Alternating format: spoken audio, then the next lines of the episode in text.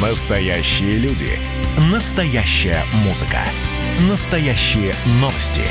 Радио «Комсомольская правда». Радио про настоящее.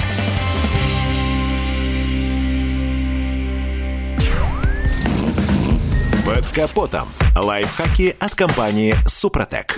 С вами Кирилл Манжула. Здравия желаю. Любой двигатель рано или поздно выйдет из строя. Конечно, продлить его ресурс можно и нужно. Об этом мы уже говорили. Восстанавливающие технологии, например, компании Супротек, помогают в этом. Но чудес не бывает, и если запущено, то капиталки не избежать.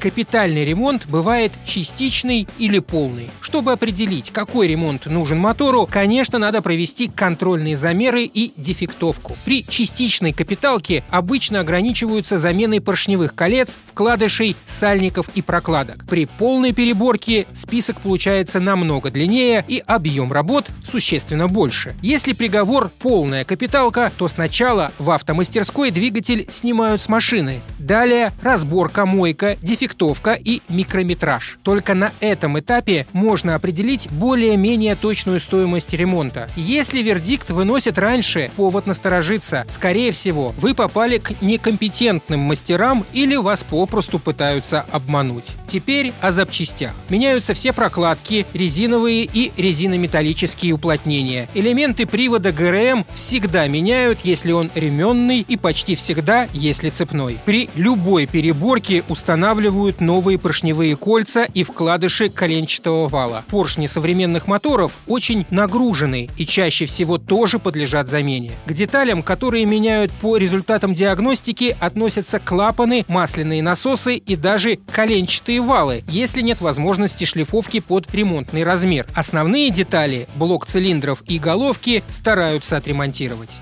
Как это ни странно, но бывает так, что после капремонта двигатель становится долговечнее заводского. Например, многие автопроизводители не устанавливают на моторы форсунки охлаждения поршней, хотя в блоке цилиндров под них даже площадки отлиты. Если на сервисе вам сделают такую доработку, то ресурс мотора увеличится. Другой пример – сверление дополнительных отверстий в поршне для слива масла из канавки маслосъемного кольца, что увеличивает ресурс поршневой. И еще, после капитального ремонта двигатель нужно обязательно обкатать. Реальный минимум для обкатки должен составлять не менее полутора-двух тысяч километров. На этом пока все. С вами был Кирилл Манжула. Слушайте рубрику «Под капотом» и программу «Мой автомобиль» в подкастах на нашем сайте и в мобильном приложении «Радио Комсомольская правда», а в эфире с понедельника по четверг в 7 утра. И помните, мы не истина в последней инстанции, но направление указываем верное.